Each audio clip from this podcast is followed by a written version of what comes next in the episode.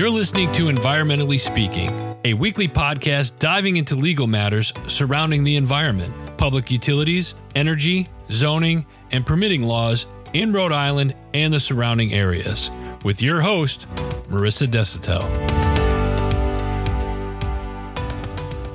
All right. Hello, everybody. I'm not going to say good morning or good afternoon. I remember that from last week. oh, but thank you guys for all tuning in to Environmentally Speaking. I am Marissa Desautel, an attorney with a few decades of experience.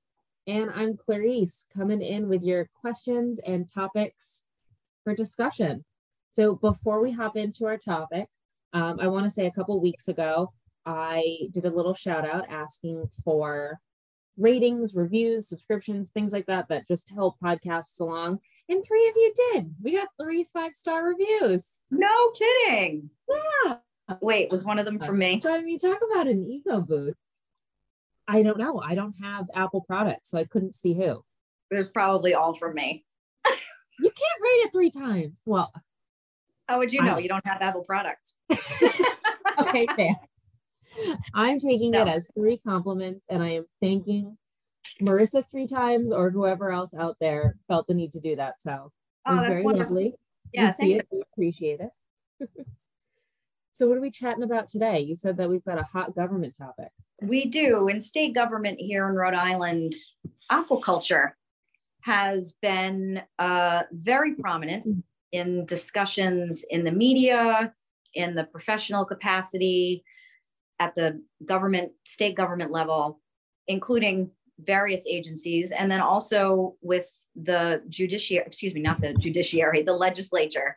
There are three branches of government.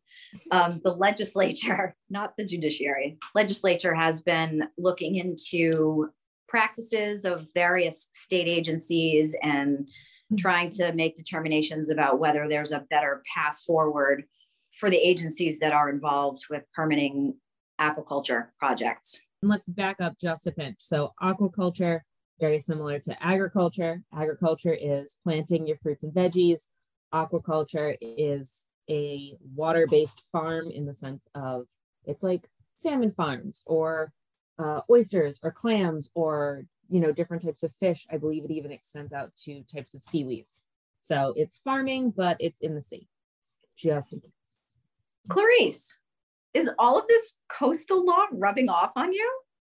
In the slightest, most minute fashion. I also love seafood. okay. I will learn it if it is for dinner. so, for those seafood lovers out there, this might be an interesting topic. In Rhode Island, as well as other states, but since we are in Rhode Island, I'm talking about Rhode Island there is a principle known as the public trust doctrine, and it applies to aquaculture projects for the most part. There's always exceptions, right? Your explanation and definition of aquaculture is spot on. The yes, celebration, the aquaculture industry is composed of folks that are looking to create farms that are water dependent to grow and then eventually harvest and sell on the open market exactly what you said. Um, finfish shellfish sometimes lobster kind of depends on the body of water that you're looking at but they are products that require water to, to grow and, and flourish. And it makes a lot of sense that you'd want to have government involved with the permitting of these types of projects because if you know anything about the history of our oceans and and what's considered to be a state owned water body you've got an inherent issue with competing uses. Take for example newport where our offices are located. Newport is one of the biggest boating and fishing capitals in the world. It's mm-hmm. very well known for those types of uses. And they they've been in place for a very long time. What happens if you've got a new company that comes in and wants to put an oyster farm in a particular area that they know is good for the type of oyster harvesting that they want to do or or let's say a, a kayaking company comes in and, and they want to store their boats or they want to ha- use a particular launch point it's almost guaranteed especially in a place like newport that you're going to have an immediate conflicting or competing use for that same area so what do you do And What do you think? And specifically, though, backing up, we say, especially in a place like Newport, because it is such a water dependent community and it has such a popular use of it. So, Right. the competing uses comes from its extreme desire and its popularity in the area. If you were, Right. say, somewhere like out in the Ozarks or the Outer Banks, where there's more coastline and the towns are a little bit smaller and more vacation cottage style versus full-time community luxury boats actual seaports this conversation would look totally different for the time being and you you bring up a very good point that a lot of the issues that we're seeing now with competing uses has to do with human overpopulation. I'm going to get on my soapbox here for a second and probably not make any fans but a lot of the environmental issues that we have or that we're experiencing are a result of human overpopulation. There's just too many people on the planet and not enough resources to go around so the more that we continue to populate, the more you're going to see these issues coming up. And especially with climate change and ocean warming, you're going to start to lose a lot of coastal facing property. Places like the Ozarks, the Outer Banks, they might be small town now, but people are going to start habitating in those areas and you're going to start seeing more of the Newport type conflicting use issues in those smaller areas that seem more spread out with more water dependent use area available. that's a good point. I'm also going to blame netflix. Apparently they have a show called outer banks and now everybody's obsessed with the place. Well, I- there's also a show called Ozark. oh i do love ozark. It's this really great show. okay so we're back in newport. I want to put a kayak business in place. First steps i guess is to check to see what permits are needed to start my business Yes. And this is where hiring an environmental or coastal zone law attorney is a really good idea because if you don't know if you don't know what you're doing, you want to go to someone that does. You don't know what you don't know. So it's always a good idea to, to get advice from someone that has gone through the process before you and can advise and, and help with making sure that you're checking all the boxes and applying for all of the permits and approvals that you need. In the case of a kayak center, yes, you first want to approach the municipality to see what their permitting requirements are. Then you'd want to go to the state or, you know, reverse that order. It's fine. But you definitely want to check with both state and local government to see what it is that they require before you can start operating. And that's just on the on the public trust issue. That has nothing to do with your setting up an LLC or your tax law. This is a very finite area of operation and, and the law industry. I want to make that clear. You have to do a lot. If you want to open a kayak business, you have to do a lot more than just check with your state and local government. or just hire an attorney and let them tell you what to do That's exactly right. because I literally started that answer with, I think you do this. If I'm already putting a question mark at the end, I'm going to hire somebody. Right. Yep. Leave Yep, the yep. kayaking to me. I'm I'm outsourcing that half.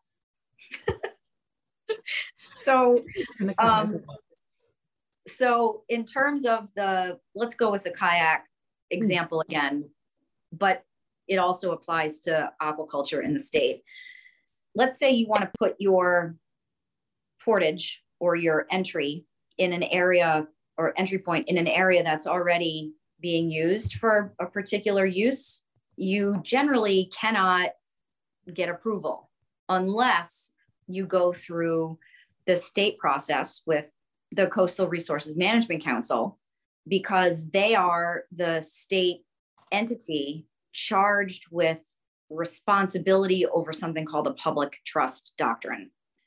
And the history of the public trust doctrine comes from the Constitution of the state of Rhode Island. It talks about the authority of the state to hold certain areas in trust for the public because the oceans belong to everyone. And having a central authority regulate who gets to use it at what time in what capacity makes a lot of sense. Otherwise, you've got people duking it out over the same footprint. And in the context of what's happening in Rhode Island, you've got new industries coming into an area where there is a pre existing conflicting use in some cases. So you can imagine the, the conflict and the, the emotions that go along with that. People feel displaced. They've been using a particular area for a long time. And now all of a sudden they're being told by the government, hey, you have to share this area, or in some cases, you have to vacate. And so the question becomes are you really adhering to the public trust doctrine if you're telling people, you know, maybe you're maybe the government's not saying, hey, you have to vacate, but by permitting or allowing a particular activity, they're constructively saying you have to vacate. Because if there's an oyster farm somewhere and you've historically fished in that area, you're not going to be casting, I don't think, into the into the oyster farm. So the public use or the public trust doctrine kind of protects the public's access in a way to these spaces. It's meant to. Yes. Okay. And in some cases, I'm, I'm wondering, I think now my question is how far does it go in terms of granting or keeping access versus allowing other, you know, farms or businesses or, you know, docks or things like that to come in. And of That's course, the million dollar question. That's what the state is struggling with right now, trying to figure out how to how to how to regulate all of these uses. So, what do you do as an attorney? What do you, what do, you do next? As always, it Are depends. waiting to hear what my favorite answer? The um, lawyer. It depends. I mean, is this something where legislation is making moves and having discussions trying to bring some clarity to this? Or are we looking back to case law to see what's going on? There's there's not a lot of case law on the issue. Um, there's a, a, a little bit, but I think we're going to start to see more and more of that if if people are unhappy or unsatisfied with what government is deciding.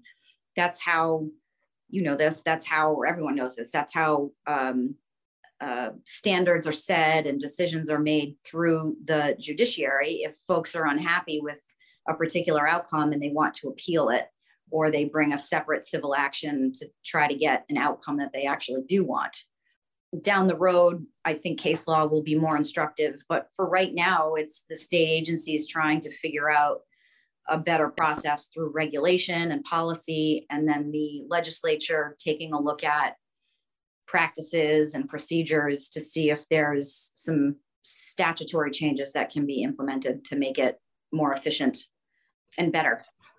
How much public input are they looking for or are they relying on in this phase? Right now, with the legislature, mm-hmm. there is a, a special subcommittee that's reviewing the Coastal Resources Management Council, and they are accepting public comment, public input. Uh, I don't have a I don't think I have a website available to throw out, but if you were to Google that particular topic, it would bring you to the Rhode Island legislative website, and there should be instructions there on how to participate if you want. All right, so this is a hot enough topic where if this is of interest to our listeners, they can get involved. They can read up on it and see what's going on. Maybe if they're not Newport based in their municipality or their their corner of Rhode Island. Yep.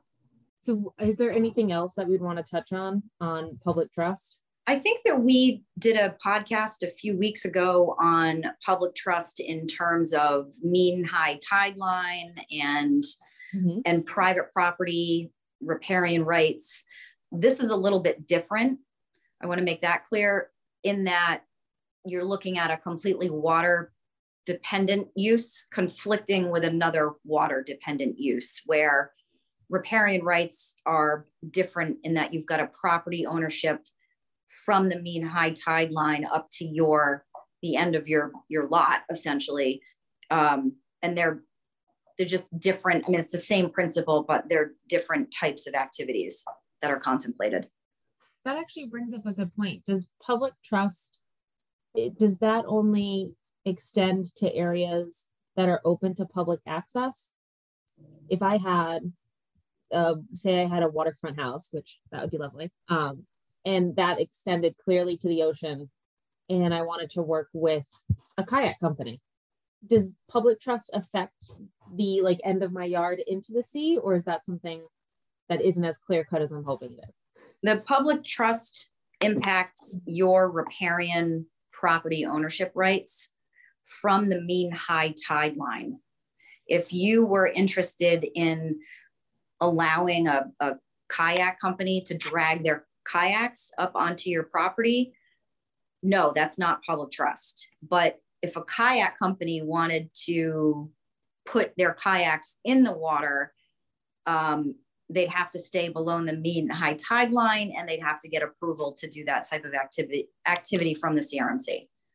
Okay, so it even even though it's got public in the name, it can still affect any sort of waterfront, water adjacent property. So it's yep. it's got a big scope that it's under. Yep. All right. And if I was more prepared, I would say see our last episode where we discussed mean high tide lines and and that sort of water access. But I don't think I have that number on me. Maybe it was like I, episode 14 or 15. As usual, very disappointed in your behavior. We've just recorded so many episodes. How could I keep them up? All 15. I think that's all I've got today. I'm public nice. trust out. All righty. So on that note, thank you guys for listening. We appreciate it. We especially appreciate you reviewers. Um, if you want some extra love, write a review, leave us some stars, and then I'll shout you out next week. Uh, but in the meantime, if you have any comments, questions, topics you want to hear about, reach out to us at help at desautelesq.com. See our Instagram. Uh, you could also DM us on there as well. And have a good rest of the week, everybody. Thank you. See ya. Thank you for listening to this episode of Environmentally Speaking. If you're in need of an environmental attorney, we are here to help. Call us at 401 477 0023 or visit our website at www.desautellaw.com. That's www.desautellaw.com.